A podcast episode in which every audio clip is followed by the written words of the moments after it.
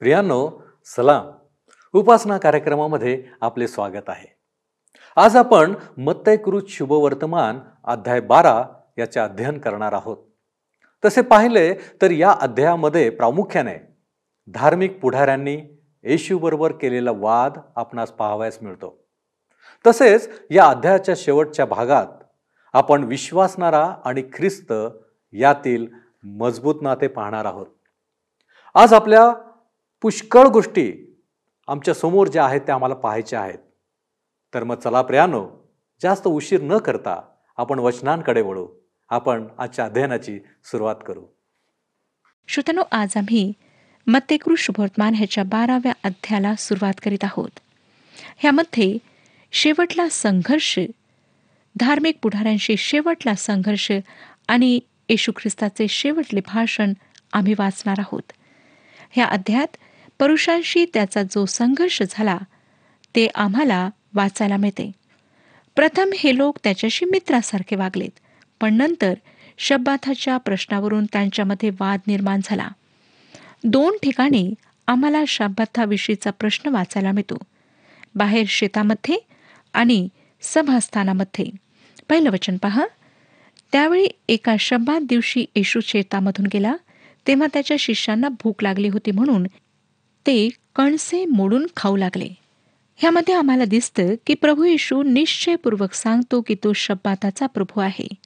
शब्बाताच्या ह्या वादविवादाला पाहण्यापूर्वी प्रथम आपण हे पाहूया की ख्रिस्ताचे शिष्य कणसे मोडून का खात होते. कारण त्यांना भूक लागली होती. त्यांना का भूक लागली होती? कारण ते ख्रिस्ताच्या मागे चालत होते. अनेक ठिकाणी फिरत होते. आपल्याला आठवत असेल श्रोतानो की एक तरुण मुलगा ख्रिस्ताच्या मागे चालू इच्छित होता. आणि प्रभू येशूने त्याला उत्तर दिले मग ते कृष्णवर्तमान आठवाध्याय विसाव्या वचनात खोकडास बिळे व आकाशातील पाखरास कोटी आहेत परंतु मनुष्याच्या पुत्राला डोके टेकाव्यास ठिकाण नाही. ह्यावेळी त्याचे शिष्य भुकेले होते. प्रभू येशूच्या गरिबीचे हे एक स्मरण होते. तो त्यांच्या कृतीचे समर्थन करताना आम्हाला दिसतो. ह्याच ठिकाणी धार्मिक पुढाऱ्यांशी त्याची खटपट होते. दुसरं वचन आम्हाला सांगतं हे पाहून परुषी त्याला म्हणाले पहा शब्दात दिवशी जे करू नये ते आपले शिष्य करीत आहेत. परुषांनी प्रभूला म्हटले तू त्यांना असे करण्याची परवानगी का देत आहेस? तू त्यांना मनाई का करीत नाहीस? त्याने त्यास म्हटले दावीद व त्याच्याबरोबरची माणसे ह्यांना जेव्हा भूक लागली तेव्हा त्याने काय केले? ह्याचा वृत्तांत आम्हाला शमुवेलाचे पहिले पुस्तक एकविसावा अध्याय एक ते सहा वचनांमध्ये सापडतो. शमुवेलाचे पहिले पुस्तक एकविसावा अध्याय एक ते सहा वचने. हे दाविदाच्या काळात जेव्हा घडले जेव्हा शॉल राज्य करीत होता व दाविदाला राजा म्हणून नाकारण्यात आले. खरे पाहता येशू ख्रिस्ताला सुद्धा राजा म्हणून नाकारण्यात आले होते. मसीहा होण्याचा त्याचा दावा सुद्धा स्वीकारण्यात आला नव्हता. आता तो त्याच्या लोकांची शब्दात दिवशी काळजी घेत होता. आणि दाविदाने सुद्धा मोशेचा नियम तुटत असताना सुद्धा आपल्या लोकांची काळजी घेतली होती. चार आणि पाच वशने म्हणजे तो देवाच्या मंदिरात कसा गेला आणि ज्या समर्पित भाकरी त्याने व त्याच्याबरोबरच्या माणसाने खाऊ नयेत तर याचकांनी मात्र खाव्या त्या त्यांनी कशा खाल्ल्या हे तुम्ही वाचिले नाही काय? किंवा याजक मंदिरात शब्दात दिवशी शब्दात मोडून निर्दोष असतात हे नियमशास्त्रात तुम्ही वाचिले नाही काय? शब्दात दिवशी याचकांनी कार्य केले. सहावं वचन तरी पण मी तुम्हाला सांगतो की मंदिरापेक्षा थोर असा कोणी एक येथे आहे. येथे प्रभू येशूने त्यांच्या धार्मिक जीवनातील सर्वात पवित्र केंद्रापेक्षा अर्थात ते केंद्र मंदिर होते. अधिक थोर असण्याचा ह्या ठिकाणी दावा केला. परुषांच्या दृष्टिकोनातून ही ईश निंदा होती. त्याने फक्त शब्दातच मोडला नाही तर त्याने परमेश्वराची निंदा केली हे त्यांचे मत होते. सातवं वचन. मला दया पाहिजे यज्ञ नको ह्याचा अर्थ तुम्हाला समजला असता तर तुम्ही निर्दोषास दोष लाविला नसता. हे होशेमधील सहावा अध्याय सहावे वचन आहे. आमचा प्रभू त्याच्या लोकांचा पक्ष घेऊन म्हणतो की त्यांनी शब्दात मोडला नाही. का? आठवं वचन पहा. कारण मनुष्याचा पुत्र शब्बाताचा धनी आहे. विश्वास ठेवा श्रोत्यानो की त्याने त्यांच्या सर्वात अधिक पवित्र विधीवर हात ठेवला. जेव्हा त्याने म्हटले की मी शब्दात दिवसाचा प्रभू आहे. मनुष्यांच्या दृष्टिकोनातून तो ह्यापेक्षा अधिक मोठा दावा करू शकला नाही. ह्यामुळे त्याच्याविषयी त्यांचा द्वेष व तिरस्कार अधिक वाढला. आता ज्या शेतात ही घटना घडली ते स्थान सोडून आपण सभास्थानात जाऊया व येथे सुद्धा तोच शपाथाचा प्रश्न उपस्थित होताना आम्हाला दिसेल. नववचन. नंतर तो तेथून निघून त्यांच्या सभास्थानात गेला. लक्षात घ्या की तो ह्या ठिकाणी सभास्थानामध्ये गेलेला आहे. दहा आणि अकरा वचने आणि पहा तेथे वाळलेल्या हाताचा एक माणूस होता. तेव्हा त्यांनी त्याला दोष लावावा म्हणून त्याला विचारले शब्बात दिवशी रोग बरे करणे योग्य आहे काय? तो त्यांना म्हणाला तुम्हामध्ये असा कोण मनुष्य आहे की ज्याचे एकच मेंढरू असून ते शब्बात दिवशी खाचीत पडले तर तो त्याला उचलून बाहेर काढणार नाही? काय ह्या वाळलेल्या हाताच्या माणसाला पुरुषांनी येशू ख्रिस्ताला जाळ्यात पकडण्यासाठी मुद्दाम ठेवले होते? जर तसेच होते तर ख्रिस्ताच्या शत्रूंविषयी दोन महत्त्वाच्या गोष्टी आम्हाला दिसतात. पहिली गोष्ट त्यांनी कबूल केले की त्याला आरोग्य देण्याचे किंवा बरे करण्याचे सामर्थ्य आहे. आम्ही पाहिले श्रोत्यानो की येशूच्या शत्रूंनी चमत्कार करण्याच्या त्याच्या सामर्थ्याविषयी कधीच प्रश्न केला नाही. परुषांनी हे कबूल केले की त्याच्यामध्ये आजारांना बरे करण्याचे सामर्थ्य आहे. ह्यामुळेच त्यांनी ह्या वाळलेल्या हाताच्या माणसाला येथे ठेवले. दुसरी गोष्ट त्यांनी हे कबूल केले की जेव्हा असहाय्य व्यक्तीला त्यांनी त्याच्या मार्गावर बसवले तेव्हा त्याला कळवळा आला व त्याने त्याला बरे केले. शब्बां दिवशी सुद्धा येशूला पकडण्यासाठी त्यांनी शब्दात दिवशी बरे करणे कायद्यानुसार आहे किंवा नाही हा प्रश्न तयार केला. परंतु येशूने त्यांना त्यांच्याच जाळ्यात पकडले. त्यांनी मान्य केले की शब्बात दिवशी मेंढराला वाचविणे योग्य आहे. खरे पाहता मोशेच्या नियमात त्याबद्दल सांगण्यात आले होते. बारावं वचन. तर मेंढरापेक्षा माणसाचे मोल किती मोठे आहे? ह्यास्तव शब्दात दिवशी सत्कृत्य करणे योग्य आहे. सर्व गोष्टीतला हा मुद्दा समजण्याकरिता कठीण होता. शब्दात दिवशी त्याचे चांगले करणे योग्य आहे का? त्यांच्या उत्तराकडे दुर्लक्ष करून तो तेरा वचनात काय म्हणतो पहा? मग त्याने त्या माणसाला म्हटले तुझा हात लांब कर. तेव्हा त्याने तो लांब केला आणि तो बरा होऊन दुसऱ्या हातासारखा झाला. त्यांच्या समक्ष त्याने हे आश्चर्यकर्म केले. हा चमत्कार केला. येशूने त्या माणसाला शब्दात दिवशी बरे केले. काय त्याने नियम मोडला होता का? आपले उत्तर काय आहे? माझे उत्तर आहे की त्याने नियम मोडला नाही. ह्याद्वारे आम्हाला दिसतं श्रोतानो की येशू व धार्मिक पुढाऱ्यांमध्ये तफावत निर्माण झाले मतभेद निर्माण झालेत. चौदावं वचन नंतर पुरुषांनी बाहेर जाऊन त्याचा घात कसा करावा अशी त्याच्या विरुद्ध मसलत केली. ह्या क्षणापर्यंत परुषी मित्रभावाने वागत होते. येशू त्यांच्या मताने चालला नाही म्हणून ते त्याचे शत्रू झाले. आता ते त्याला ठार मारण्याचा विचार करू लागले. लोकसमुदायाच्या भीतीमुळे त्यांचे सर्व बेत रद्द होत होते. पंधरावं वचन पण हे ओळखून येशू तेथून निघाला तेव्हा बरेच लोक त्याच्यामागे चालले व त्या सर्वांना त्याने बरे केले. परुषांची वृत्ती पाहून येशू थोड्या वेळासाठी त्यांच्यापासून दूर गेला कारण त्याची वेळ अद्याप आली नव्हती. नियोजित वेळेला सोडून ते त्याला स्पर्श करू शकणार नव्हते. हे लक्षात घेण्यासारखे आहे. केशूने काहीच लोकांना बरे केले नाही तर त्याने सर्वांना बरे केले. आज सुद्धा श्रोत्यानो काही लोक येशू ख्रिस्ताचा स्वीकार करतात काही येशू ख्रिस्ताला नाकारतात. शत्रू आजही त्याच्यामागे आहे. साहित्याच्या व इतर माध्यमाच्या द्वारे त्याची आजही निंदा होत आहे. आपण त्याचे मित्र होऊ शकता किंवा शत्रू होऊ शकता. तो आपला तारणारा होऊ शकतो किंवा तो आपला न्यायाधीश सुद्धा होऊ शकतो. आपण त्याच्यापासून सुटका करून घेऊ शकत नाही. त्याने अनेकांना बरे केले. सोळावं वचन आणि मला प्रगट करू नका अशी त्यांना ताकीद दिली. येशू ह्या पृथ्वीवर चमत्कार करणारा म्हणून आला नाही. मसिहा होण्याचा दावा प्रस्तुत करण्याकरिता तो आला. जेव्हा त्याला धिक्कारण्यात आले तेव्हा त्याने आपले कार्य चालू ठेवले. तो वधस्तंभाकडे चालत गेला.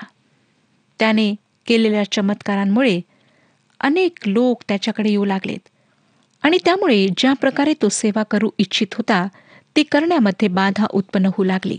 सतरा ते वीस वर्षने पुढे आम्हाला सांगतात ह्यासाठी की यशया संदेष्टाच्याद्वारे जे सांगितले होते ते पूर्ण व्हावे ते असे की पहा हा माझा सेवक ह्याला मी निवडिले आहे. तो मला परमप्रिय आहे. त्याच्याविषयी माझा जीव संतुष्ट आहे. त्याच्यावर मी आपला आत्मा घालीन. तो परराष्ट्रीयांना न्याय कळवेल. तो भांडणार नाही व ओरडणार नाही व रस्त्यावर त्याची वाणी कोणाला ऐकू येणार नाही. चेपलेला बोरू तो मोडणार नाही व मिणमिणती वाद तो विझविणार नाही. तो न्यायाला विजय देईल तोपर्यंत असे होईल. चेपलेला बोरू तो मोडणार नाही. नाही तो मोडणार नाही पण बांधेल. बोरू त्याला तसे करू देईल. मिणमिणती वाद तो विझविणार नाही. नाही जर ती त्याला नाकारीत राहील तर ती मिनमिनती वात एक न्यायाची अग्निज्वाला बनेल. प्रभू तिला विजू देणार नाही कारण मानवाला स्वतंत्र इच्छा देण्यात आली आहे. एकविसावं वचन आणि परराष्ट्रीय त्याच्या नावाची आशा धरतील. आश्रोत्यानो परराष्ट्रीयांमध्ये परमेश्वराने केलेली भविष्यदाने पूर्ण होताना दिसत आहे. त्यांचे सुद्धा तारण होणे अवश्य आहे. ख्रिस्ताला त्याच्या स्वकीयांद्वारे नाकारण्यात आले. परराष्ट्रीयांकरिता तो वरदान ठरला. प्रेषितांची कृत्ये सविसावा अध्याय आणि अठरावं वचन आम्हाला सांगतं मी तुला त्यांच्याकडे पाठवितो ह्यासाठी की त्यांनी अंधारातून उजेड्याकडे व सैतनाच्या अधिकारातून देवाकडे वळावे. म्हणून तू त्यांचे डोळे उघडावे आणि त्यांना पापांची क्षमा व्हावी व माझ्यावरील विश्वासाने पवित्र झालेल्या लोकांमध्ये वतन मिळावे.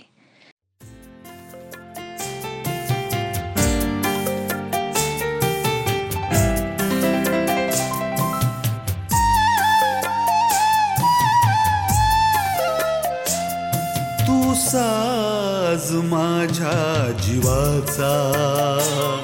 आहेस गीत मनाचा. तू साज माझ्या जीवाचा. आहेस गीत मनाचा. मी रचना तुझीच प्रभुजी. मी रचना तुझीच प्रभुजी. ठेवी विभाव आता तयाशी तुसाज माझ्या जीवाचा. आहेस गीत मनाचा.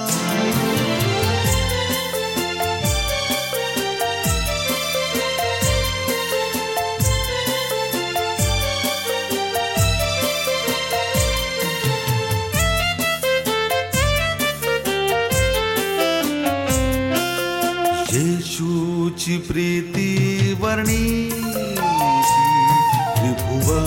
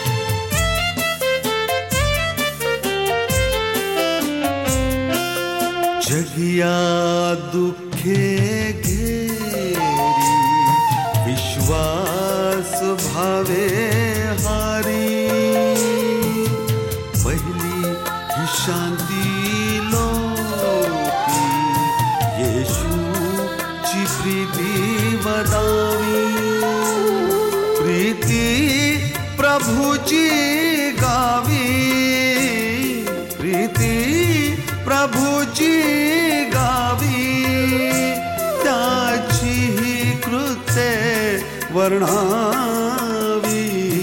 तू साज माझ्या जीवाचा. आहेस गीत मनाचा. मी रचना तुझीच प्रभुजी मी रचना तुझीच प्रभुजी ठेवी भाव आता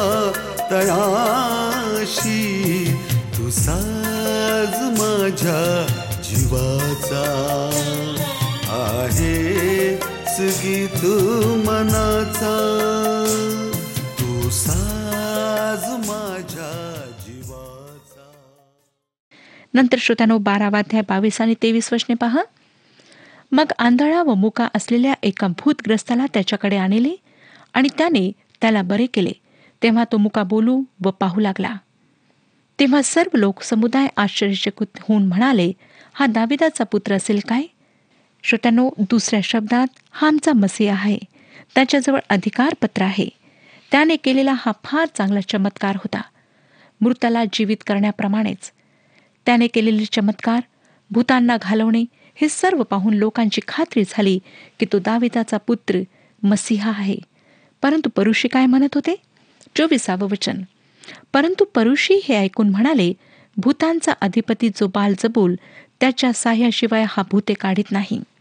ज्या पापांची क्षमा होऊ शकत नाही असा हा प्रश्न होता. फार काळजीपूर्वक हे समजून घ्या.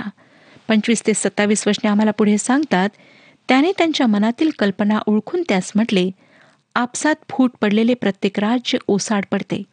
आणि आपसात फूट पडलेले प्रत्येक नगर किंवा घर टिकणार नाही. सैतान जर सैतानाला काढीत असेल तर त्याच्यात फूट पडली आहे. मग त्याचे राज्य कसे टिकणार? आणि मी जर बाल जबूलच्या साह्याने भूते काढीत असेन तर तुमचे लोक कोणाच्या साह्याने काढितात? म्हणून तेच तुमचा न्याय करतील. त्यांचे स्वतःचे लोक बाल जबूलच्या साह्याने भूते काढतात असे त्यांनी म्हटले नाही.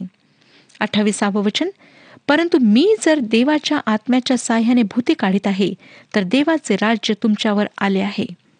श्रोतानो मसिहाच्या रूपात देवाचे राज्य तुमच्यात आले आहे असे ख्रिस्त म्हणत आहे. मी येथे आहे. भूतांना काढण्याचे माझे सामर्थ्य माझे ओळखपत्र माझे अधिकारपत्र आहे.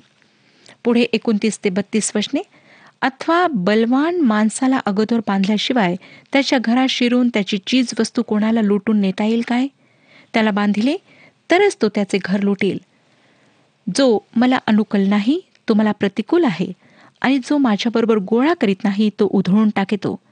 ह्याच तो मी तुम्हा सांगतो की प्रत्येक पाप व दुर्भाषण ह्यांची माणसांना क्षमा होईल परंतु पवित्र आत्म्याविरुद्ध जे दुर्भाषण आहे त्याची क्षमा होणार नाही. मनुष्याच्या पुत्राविरुद्ध कोणी काही बोलेल तर त्याची त्याला क्षमा होईल परंतु जो कोणी पवित्र आत्म्याविरुद्ध बोलेल त्याची त्याला क्षमा होणार नाही. ह्या युगी नाही व येणाऱ्या युगीही नाही. श्रोत्यानो काल केलेले असे कोणतेच असे पाप नाही ज्याची क्षमा प्रभू आज करू शकत नाही. कारण त्याने सर्व पापांसाठी आपला प्राण दिला. मानवाच्या हृदयासाठी ख्रिस्ताचे तारण वास्तविक करण्यासाठी पवित्र आत्मा ह्या जगात आला. जेव्हा देवाचा पवित्र आत्मा आमच्याशी बोलतो आणि आम्ही त्याला रोखतो तेव्हा माझ्या प्रिय श्रोत्यानो त्या पापाची परमेश्वर आम्हाला क्षमा करीत नाही.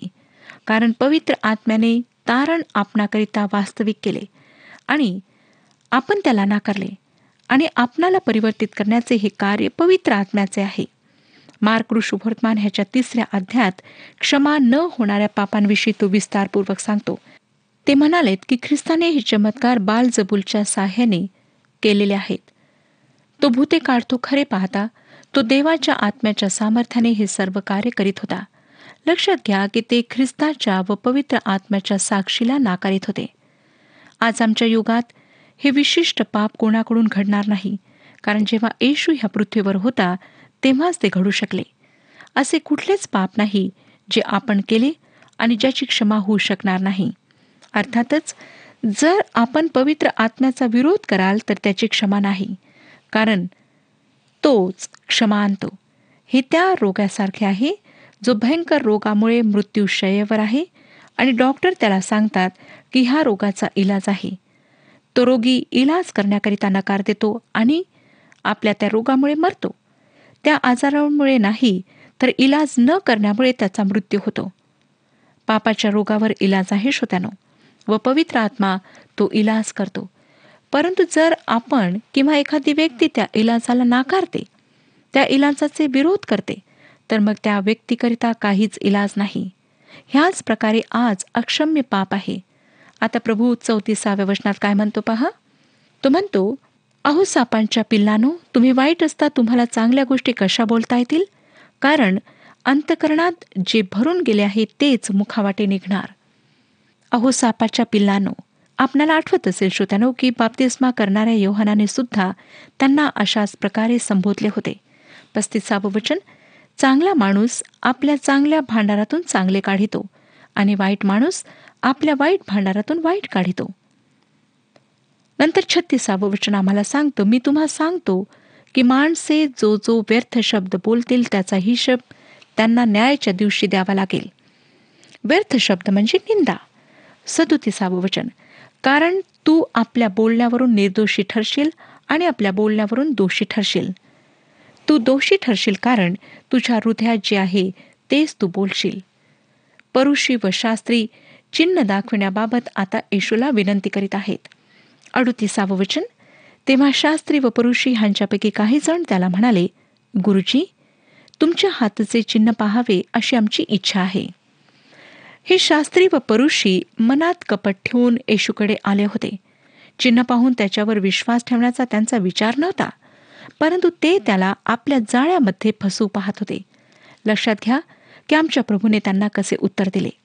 एकोणचाळीसावं वचन त्याने त्यांना उत्तर दिले दुष्ट आणि व्यभिचारी पिढी चिन्ह मागते परंतु योना संदेष्टा ह्याच्या चिन्हा वाचून तिला दुसरे चिन्ह मिळणार नाही. योनाचे चिन्ह काय होते? तो काय म्हणतो ते ऐका. चाळीसाव्या वचनात कारण जसा योना तीन दिवस व तीन रात्री मोठ्या माशाच्या पोटात होता तसा मनुष्याचा पुत्र तीन दिवस व तीन रात्री पृथ्वीच्या पोटात राहील.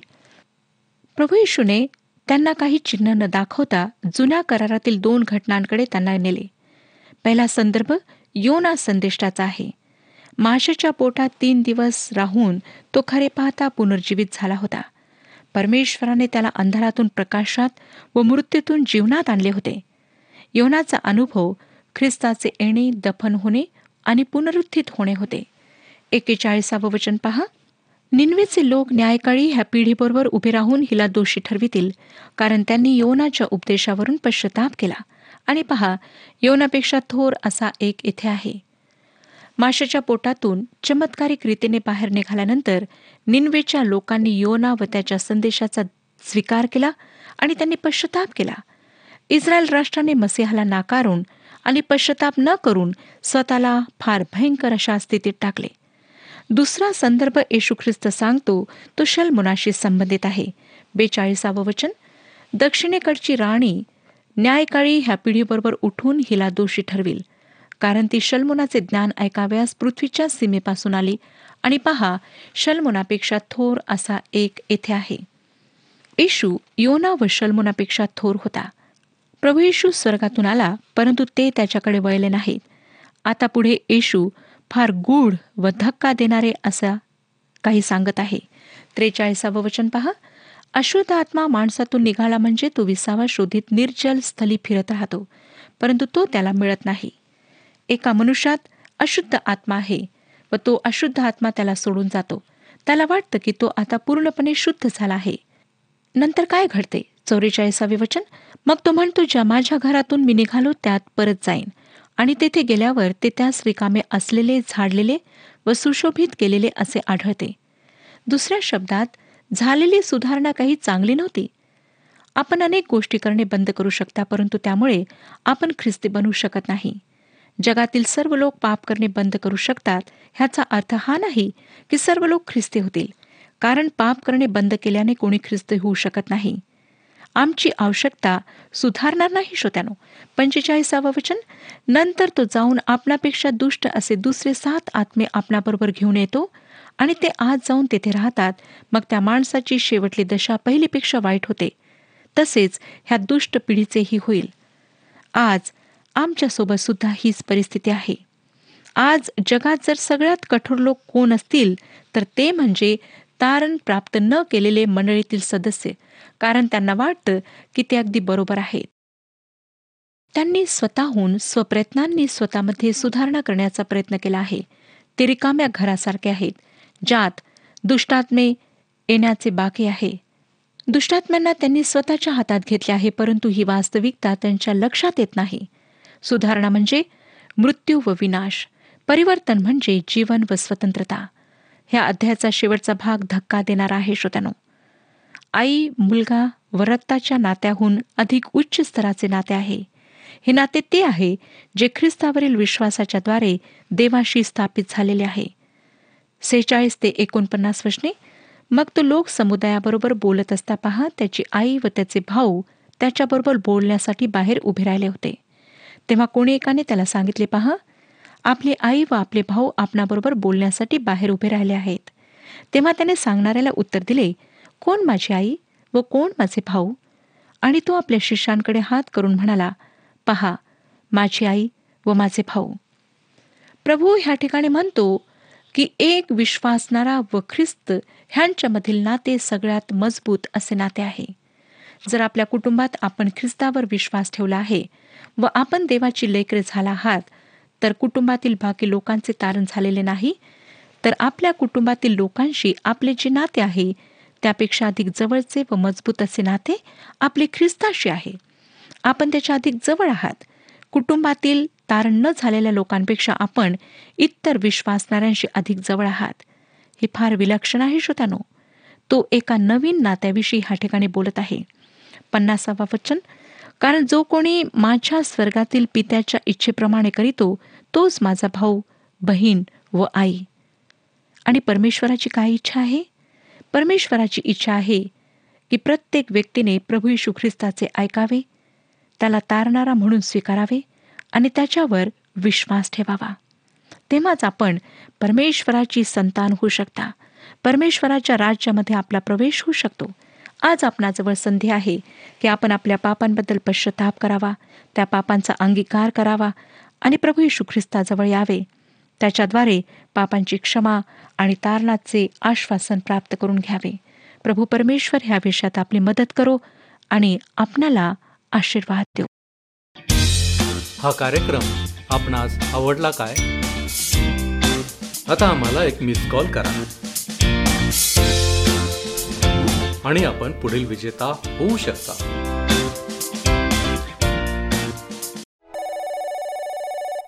प्रियानो येशू ख्रिस्त सर्व गोष्टींचा धनी आहे. त्याला आमच्याविषयी कळवळ आहे. आरोग्य देण्याचे सामर्थ्य त्याच्याकडे आहे. विश्वासणारा आणि ख्रिस्त यामध्ये एक मजबूत नाते आहे. पवित्र आत्मा पापाच्या रोगाचा इलाज करतो. आमच्यामध्ये केवळ सुधारणा नव्हे तर परिवर्तनही होण्याची आवश्यकता आहे. म्हणून येशू ख्रिस्ताकडे लक्ष लावा. त्याला स्वीकारा. आणि ख्रिस्ताशी आपले नातेसंबंध वाढवा. आपण प्रार्थना करू. आम्हाला आत्मिक आरोग्य पुरवणाऱ्या आमच्या जिवंत परिमळ परमेश्वर दे बापा धन्यवाद देतो प्रभूजी. आजच्या अध्ययनाच्या द्वारे तू आम्हाला या गोष्टी शिकवत आहेस. होय प्रभूजी आम्हाला असं अंतकरण दे की या सर्व गोष्टी स्वीकारल्या जातील. आणि आमच्यामध्ये केवळ बदलच नाही किंवा सुधारणच नव्हे तर खऱ्या अर्थाने परिवर्तन जे तू अपेक्षित करीत आहे जे तू अपेक्षित करीत आहे होय प्रभूजी ते मिळवण्याचा आम्ही प्रयत्न करीत आहोत. तो आम्हाला सहाय्य कर. तुझ्याबरोबरचाच आमचं नातेसंबंध चांगला असं होऊ दे. येशू ख्रिस्त आमचा प्रभू याच्याद्वारे मागतो म्हणून तो ऐक. आमेन. आत्मिक आरोग्य प्राप्त करा. आपल्या जीवनाच्या द्वारे देवाचे गौरव करा. प्रभू आपणास सहाय्य करो.